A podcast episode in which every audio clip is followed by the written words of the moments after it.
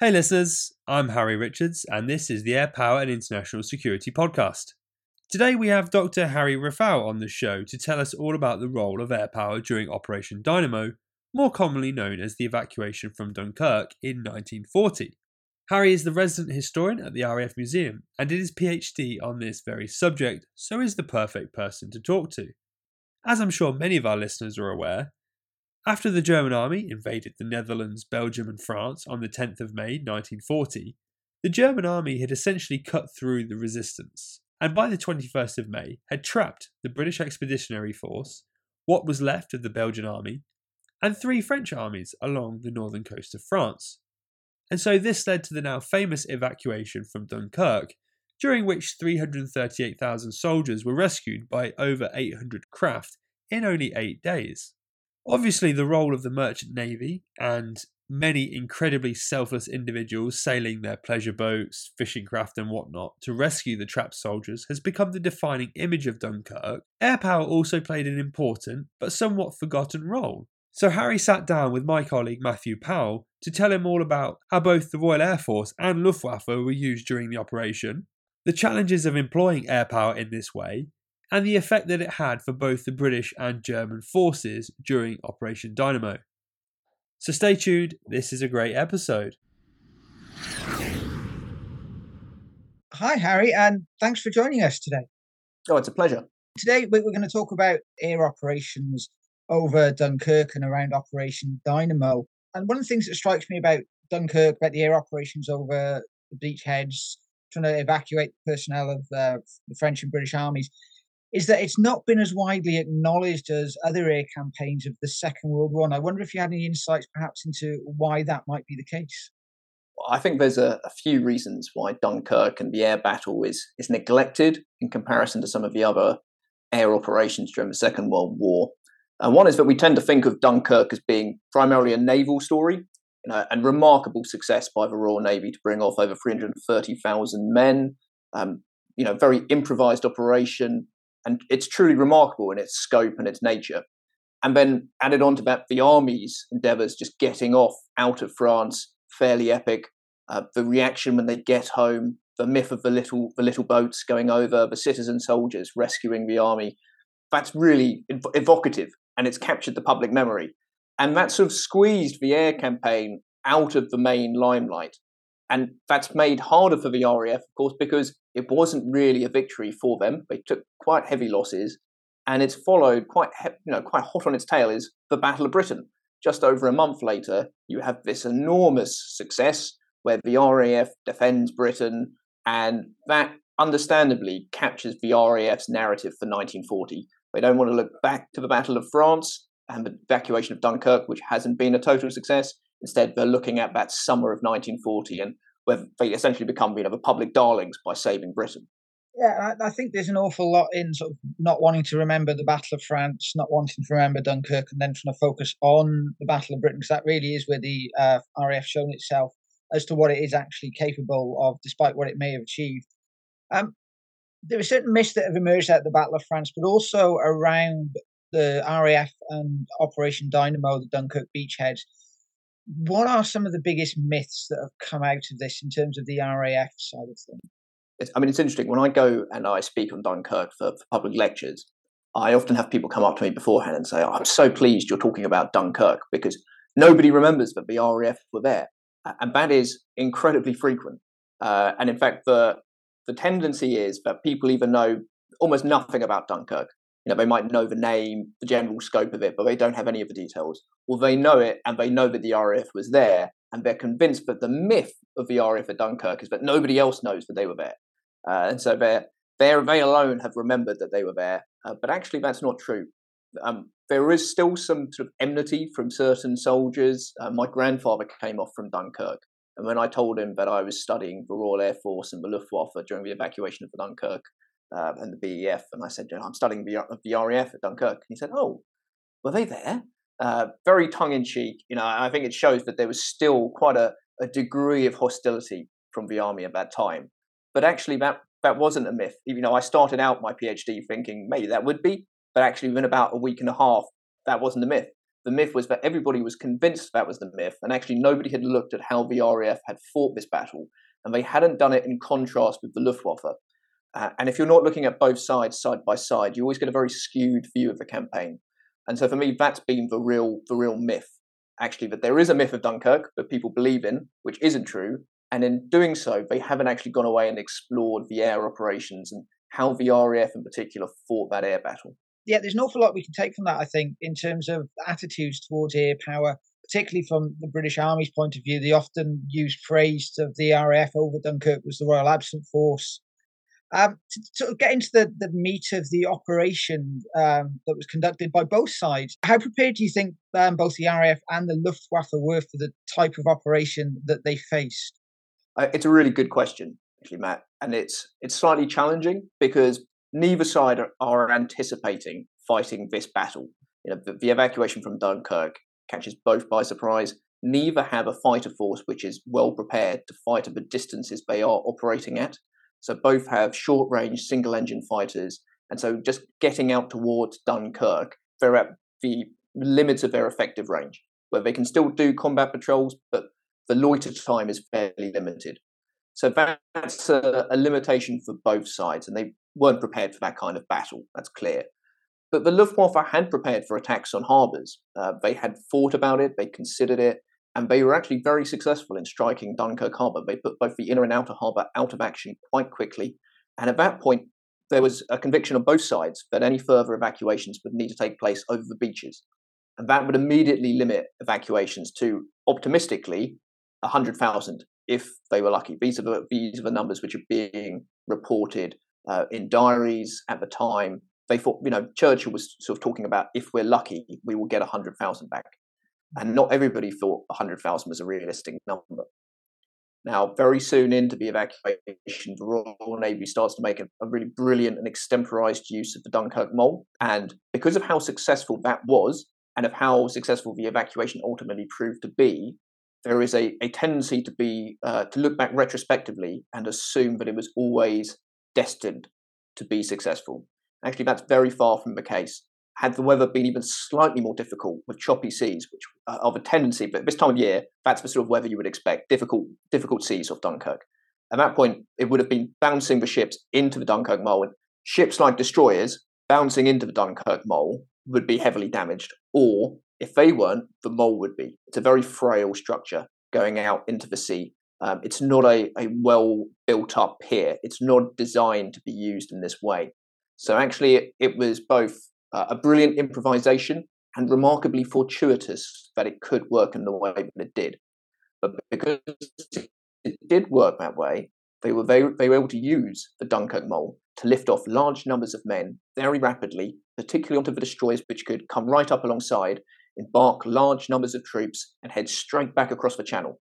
And those fast destroyers in particular lift off the bulk of the men who come off of Dunkirk. And that really is exceptional. And it's not something which you could have predicted beforehand.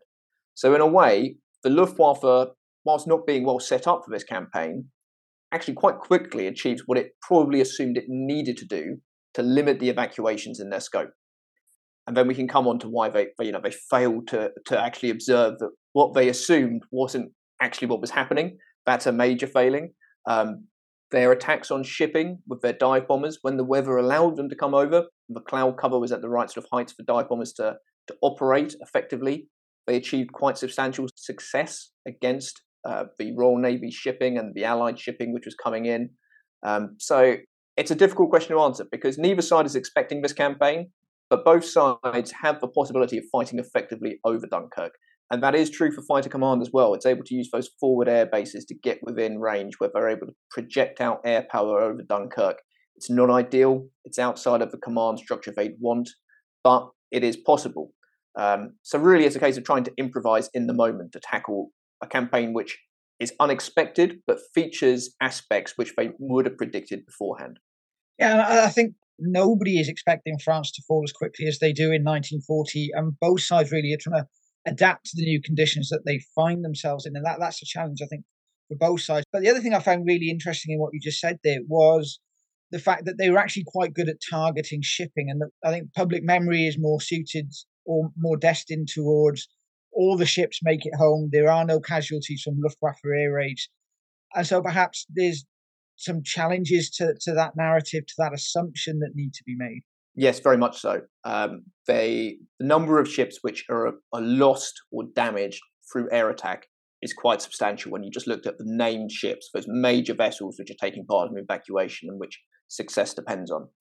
There are also ships which are lost through uh, through misfortune, I believe the term is. Um, I have to look look through Gardner's history of evacuation of Dunkirk. To, I think it's collision or misadventure. Misadventure sounds right, doesn't it? Um, wonderful term. Uh, but actually, if you get into those as well, a lot of those ships are lost because they're having to take evasive maneuvers because of air attacks, and they then ground up onto the shore and they're lost as a result. So actually, the Luftwaffe holds the responsibility for the majority of losses and vessels during Dunkirk. Um, even those where we as- ascribe them to other causes, often if you go back and look at the root cause, air attack features quite heavily within them. Um, now, the Luftwaffe wasn't always effective in making air attacks, particularly its medium bomber force. They didn't like going in at low level and pressing attacks home, particularly when there was enemy opposition or when a large amount of anti aircraft fire, or even when just minimal anti aircraft fire was coming up. At that point, they were very reticent about pressing attacks home at low height the dive bombers, by their nature, much more likely to go in at low level and drop accurately on shipping. And particularly direct hits, of course, but near misses, they cause significant damage onto those ships. Uh, the older types of destroyers are vulnerable to near misses. Their cast iron fittings are, are very easily ruptured by the shock waves, which put them out of action for quite some time. So those attacks do have quite a lot of effect. When the Luftwaffe stays at high altitude, its effect is much more minimal because at that point you have to go for a sort of carpet bombing pattern effect and you need a larger number of aircraft bombing quite accurately and they rarely have the mass available or the precision to achieve that effect. Which is interesting because then you get into the question about if they keep if they kept on telling their forces to go low why is it the pilots didn't want to do that? Um, and you talked about the fact nobody was expecting the fall of france so quickly and i think you have to assume that a lot of these pilots thought that the war was basically won and do you want to die at the very end of a war? Now, again, looking back, we know this is a decisive moment. The war continues for many years, but they almost certainly didn't see it that way. Uh, and I think there's an understandable reticent to get low, attack, put yourself at risk when you're exhausted after 20 days continuous operations. The war is essentially won, and you know these guys aren't going to evacuate their whole army and can be fighting again five years later. This war is done, and so they don't want to do the the real dirty work they have to to see off all of that shipping. And so again and again, we see attacks being pressed at too high a height or being made against ships which lack anti-aircraft fire and aren't the most vulnerable or important to the evacuation. I think perhaps that attitude of the, the pilots of the crews that are conducting these operations stems directly from Hermann Goering and his attitude and what he tells Hitler about what's going to happen over Dunkirk, that the Luftwaffe will be able to prevent the evacuation and destroy the Allied forces in a matter of days. What I find interesting about this, and going back to what we talked about earlier in terms of how the BEF characterised the RAF at this point as the Royal Absent Force because they can't see them all the time above their heads. What kind of operations are the RAF conducting uh, over Dunkirk and beyond? Yeah, I think I think it's important to say. Firstly, the, the BEF, when it was being polite, probably used the Royal Absent Force. I think there was some more colourful and choice language being used at times uh, during Dunkirk. Uh, in terms of the RAF's operations, they're often at high altitude and so not necessarily easily observable by the ground. But equally, the RAF often chooses to fight too far forward. And again, one of us going back to that myths, there's an idea that the, the RAF was fighting well inland. Actually, that wasn't always true. Its patrols were often intercepted shortly after passing Dunkirk, with the Luftwaffe reaching forward, but what did happen is when the RAF broke up formations and the Luftwaffe scattered, the RAF often chased quite far inland as single aircraft or as small groups, rather than trying to resume any kind of coherent patrol or simply go back, land, refuel, rearm, and come back over. And so that lack of clear instructions, this isn't a failure by the pilots, this is a failure of instruction, with many pilots being told simply, you need to go over to Dunkirk and get a good bag. That mm. isn't what the RAF's job should have been at Dunkirk. They were there to protect the shipping and the evacuations. And I think there was a lack of clear clarity around those instructions to the pilots. So often they were undertaking patrols without that clear focus around whatever else happens, we need to make sure that these aircraft cannot attack the ships, and we need to be back in position to stop any subsequent wave. Instead, they're thinking, well, here, here's a great fighter force which we can chase after and get into a dogfight and scrap with. Mm. And so they're then absent when the bomber force comes in. Equally, needs to be said, the RAF fighting a very difficult battle. Um, so it's not a case of painting them as being the, the villain of the piece, a really challenging operation for them. But I think we can see there were clear failures in how they approached it. Mm, and could this possibly be a legacy from Trenchard and the First World War that control of the air is something that you fight for over enemy territory, and that's sort of an attitude perhaps that's permeating through senior command when they're telling their crews to go out and get a good bag, to go and take on and try and destroy Luftwaffe forces? Well, certainly in the RAF's doctrine, the idea of protecting a limited area in this way, it, it's pretty counter to it. There is scope for doing it for a limited time, but it's it's phrased in a very negative way. It, it would be clear to anyone reading it that this is not the appropriate application of air power. You are supposed to go and win the major air battle, and in doing so, you shift the whole parameters in your favour. And in in a situation like Dunkirk, there needed to be a greater realization that that wasn't the appropriate approach, and instead it had to be that limited combat zone with that very small and specific objective of protecting shipping at all cost and anything after that doesn't matter. It doesn't matter if you shoot down a fighter, which is already heading out of a combat zone. They are irrelevant to the operation. What is important is that you are over the combat zone so that a Stuka can't press an attack home at low height. Because every time the RAF was present, the German bombers did not want to go low because they knew they were so vulnerable.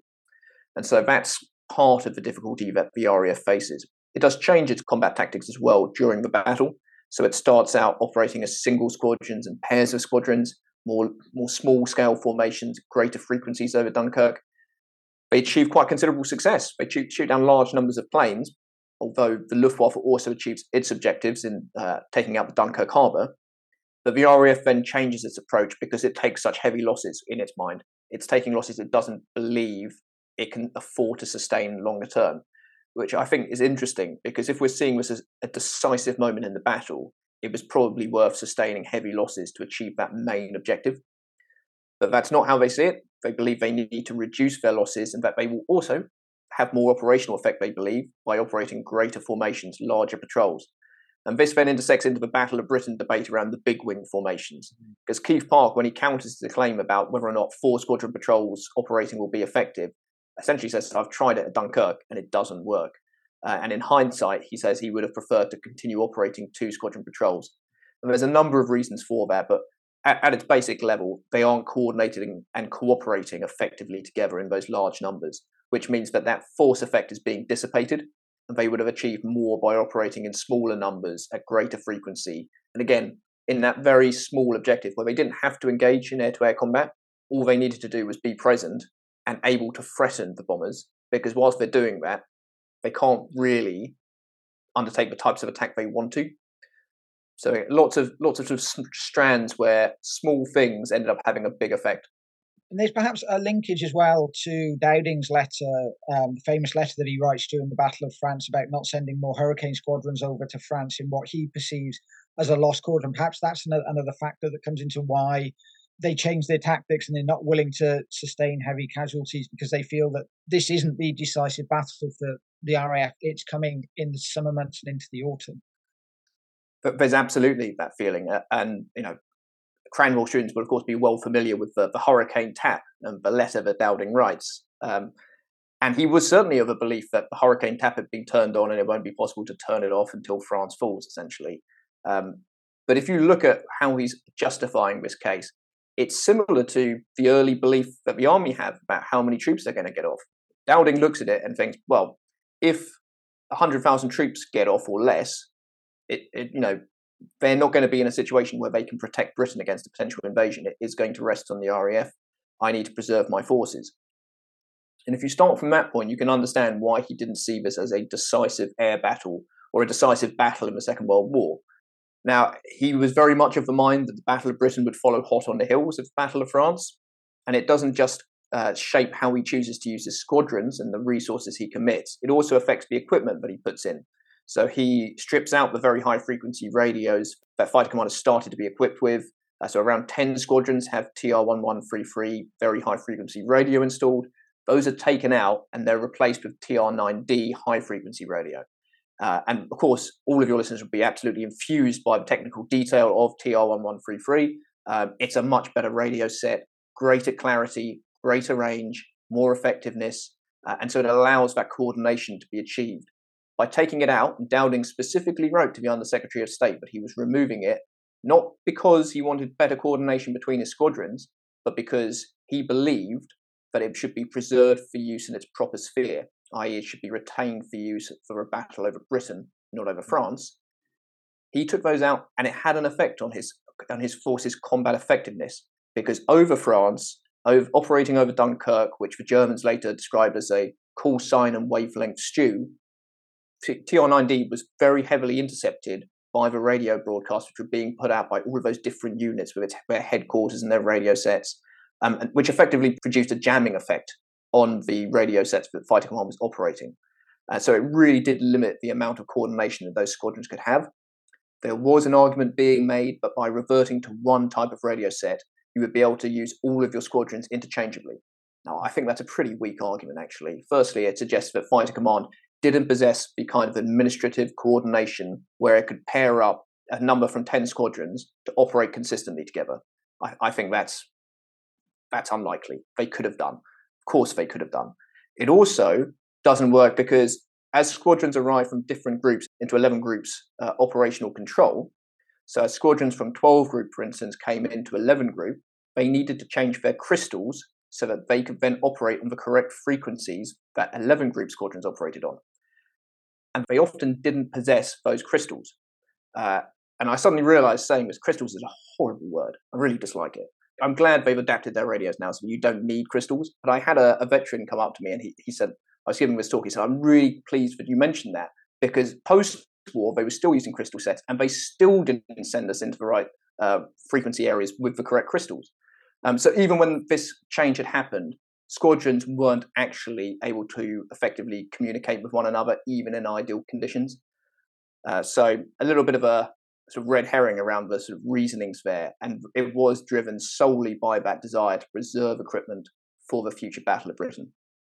Yeah, and I, I think something that emerged from from that was the importance of tactical level command and control, the ability to coordinate your forces, to have them being able to communicate and to understand what each are doing is vital and perhaps is something that gets overlooked. And as you said, in terms of lessons learned that should have been learned and weren't.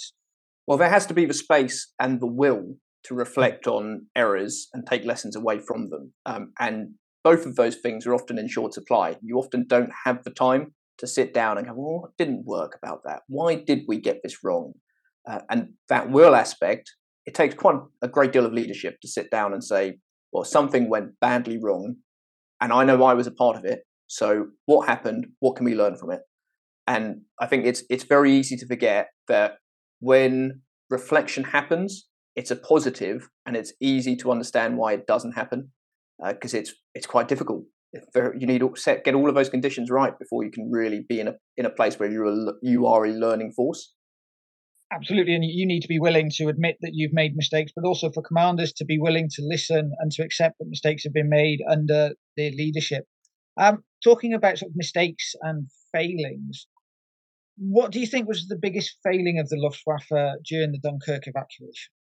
Well, I think it's having uh, taken out the Dunkirk harbour, not then having the inter- intelligence set up to observe that Dunkirk mole was taking off large numbers of troops.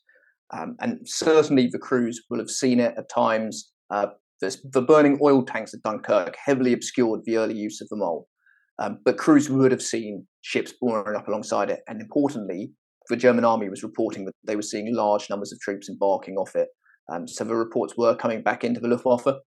But when they reached their intelligence centres, the German intelligence officers weren't particularly highly valued. Uh, they were the lesser grade men who were being put into postings which weren't in high esteem, and there wasn't that willingness to, for a, for them to do their job well enough where these lessons were being passed up, and b, that the ability to listen and say, well, this person is telling me that what I believe to be true isn't true. That actually large numbers of men are being embarked, even though I think I've done my job. And so it took several days before the Luftwaffe realized that large numbers of men were coming off in high numbers from one specific place and they needed to go out and attack it. And even then, the aircraft of the Luftwaffe aren't being sent out specifically to bomb the Dunkirk mole.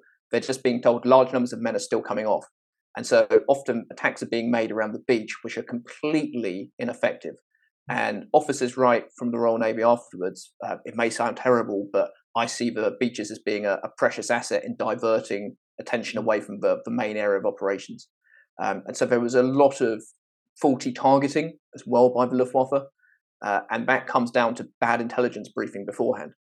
Yeah, I think perhaps that leads into a major difference that we see with the Luftwaffe and the, here, the German army, in terms of identifying what they might know as the Schwerpunkt or the decisive point of operations. And we see in the Battle of France in 1940 that they identify Sedan, they identify the Meuse River as being the key point where the majority of their armored forces and uh, um, motorized forces are going to go. Is that something that Luftwaffe really struggle with throughout their history, being able to identify key areas and key moments of operations? I think it's difficult to ascribe the blame solely to the Luftwaffe there because the German army is also making demands for attacks on any number of different places. Uh, and of course, we're talking about coming from a UK perspective, the Dunkirk evacuation. It's easy to forget that the German army was busy preparing for for Fall Rot, the operations over the Somme, uh, and the build up towards there. The Luftwaffe is as much of its focus in terms of movements of aircraft are going towards setting up for that next stage of the operations rather than dealing with an operation which, again, they believe is sorted.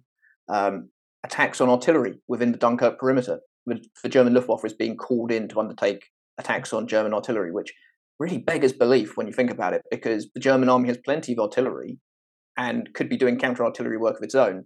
Until you get into the fact that, again, they're pulling out some heavy artillery units to go towards the French forces on the Somme. They have an artillery issue in terms of supply, so getting enough ammunition up to those uh, guns can be problematic. So instead, they're calling on the Luftwaffe to do jobs that actually they're equipped to do on their own. Um, and it's easy. You know, the, the lesson of, of all armies is that they become addicted on air power. They'll always talk before operations about how it's incidental and subsidiary, but once they get into operations, they're you know they're like a dope fiend. They can't get enough, um, and so that's a continuing issue that we see. And so at, on the Dunkirk perimeter, a lot of attacks are being made by the Luftwaffe, which probably don't need to be being made, but are being called in by the German army. The Luftwaffe is not just choosing to to bomb the Dunkirk perimeter for no reason. I think you're right in terms of this idea that armies will dismiss air power before operations and then during and after will say how vital it was to their success. So after Dunkirk, how were relations between the RAF and the British Army, particularly at sort of senior command levels? So I think at senior level, there's an understanding, particularly during the Dunkirk evacuation, that the context in which the RAF have been operating. It is, however, very difficult to strip this out from the whole Battle of France, where the army genuinely believes it's been left without any meaningful air support. Now, the reality, in a way, doesn't matter as much as the perception, and that is the perception that they hold.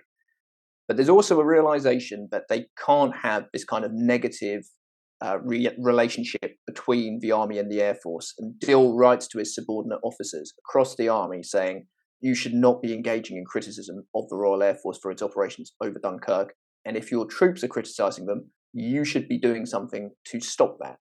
Uh, so there is an understanding that actually this has probably gone too far. Um, and there are famous examples during the evacuation of pilots having been shot down and having to, to get onto ships with arguments or having to knock out the major who's, who's on charge of sort of gangplanks letting people on. Um, and they capture a lot of the attention. But smaller scale issues, you know, there was a signalsman who's got a great interview. He comes into the uh, Dunkirk perimeter with a massive overcoat on and giant gumboots, all to disguise the fact that he's in an RAF uniform, because he really is terrified about the idea that the army will see that he's RAF and will have nothing to do with them. Um, and when we get back into Britain after Dunkirk, uh, again, lots of stories about fights between ground crew and, and squaddies, but actually it, it's really across the country this idea that, you know, perhaps the RAF let the army down because there are home guard units in Lincolnshire holding up uh, ground crew going for a night out on a bus because their sons have come back and told them the RAF weren't there, and they're furious about it. Um, and so, you know, they're, they're insisting at gunpoint that they, you know, they must be saboteurs of the nation. And it's only when officers turn up several hours later and they've already ruined their night out that they, they're willing to let them go. Um, but, you know, whilst it's all, it's in a way fairly amusing 80 years later, actually, this was fairly indicative of the time. And it only shifts when the Battle of Britain really launches forward.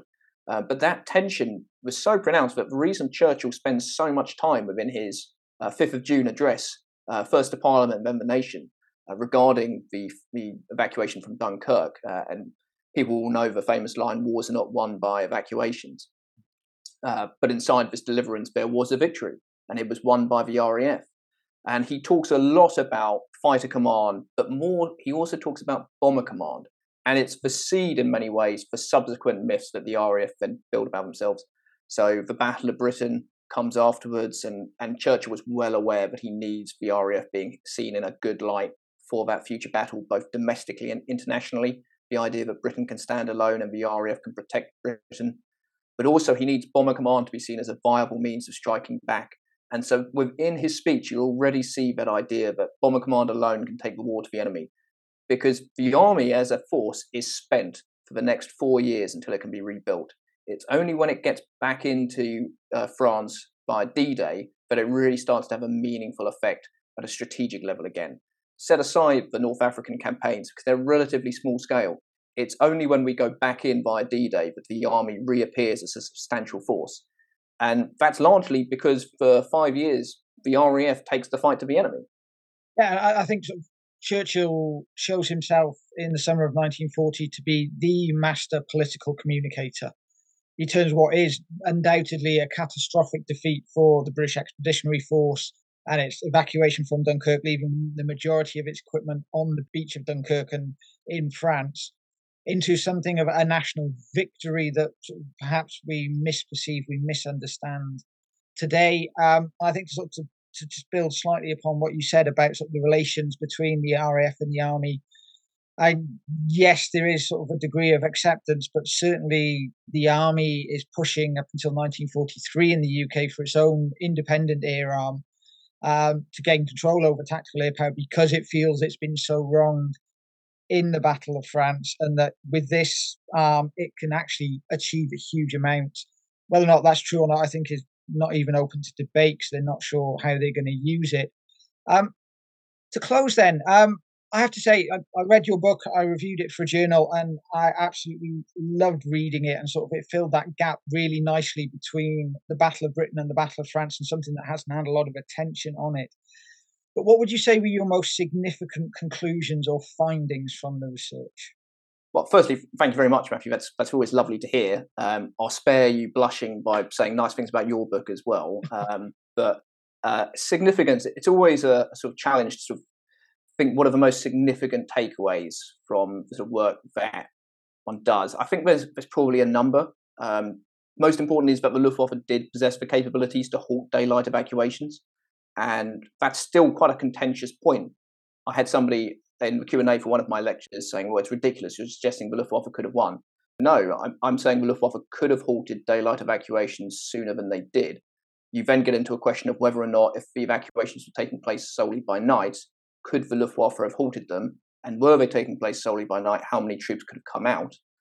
But the idea that they couldn't have halted daylight evacuations earlier, I think, is, is patently false. Um, and that should reinforce the, the nature of their defeat. It shows that they didn't do well enough. Um, but I think often when you when you suggest an enemy has a capability that they didn't achieve, it's seen as perhaps putting praise on them. Uh, but that's one of the big takeaways, I think. If you look at how on the 1st of June they do halt evacuations, and on the 29th of May, when they temporarily succeed halting daylight evacuations, there's a clear pattern where effective low level attacks allow them to halt the evacuation. Um, and that could have been achieved sooner. So, again, it's about reflecting back about why that didn't happen. Um, but also, I think looking at the activities of Bomber and Coastal Command, including the Fleet Air Arm, and we haven't really touched on them here, but they were an important factor. They had a limited, specific, but meaningful effect on the evacuation, which is all too easy to overlook because of those very small effects. But when you're looking at such a small window of time, actually those effects have quite a big outcome. If you delay the movement of troops for 90 minutes during a wider campaign, it's perhaps not significant. But when you delay them within a very small window of time in this kind of battle, actually it can have quite big impacts. Uh, and so there are a number of operations where the RAF, Coastal Command in particular, operating against the E boats, had quite a pronounced effect on the overall outcome of Dynamo, which I don't think has really been discussed uh, previous to my book. Which I think that was that was one of the ones which was really satisfying to go into. Um, and perhaps just the, the simplest one was that Fighter Command wasn't operating at the disadvantage that people often claim. They were in closer proximity to the battle zone than the Luftwaffe. Um, when they got into combat, they were more often than not returning home early because of a lack of ammunition than they were because of a lack of fuel. Uh, and that's a really simple point, but it's something which has survived for sort of 80 plus years in, in historiography as the idea that the RAF was, was fighting from further afield and was was consistently running out of petrol before they could they could make a meaningful difference. And it's unfortunately it's just not true. An awful lot of things I think to digest there, and hopefully the, the audience will enjoy getting not only into what we've discussed here, but also getting hold of a, a, copy of your book and getting into the, the real depth of the weeds that I thoroughly enjoyed when, when I read it. Harry, thank you very much for your time today. It's been an absolute pleasure to talk to you about air power during Operation Dynamo. Thank you, Matthew. Likewise.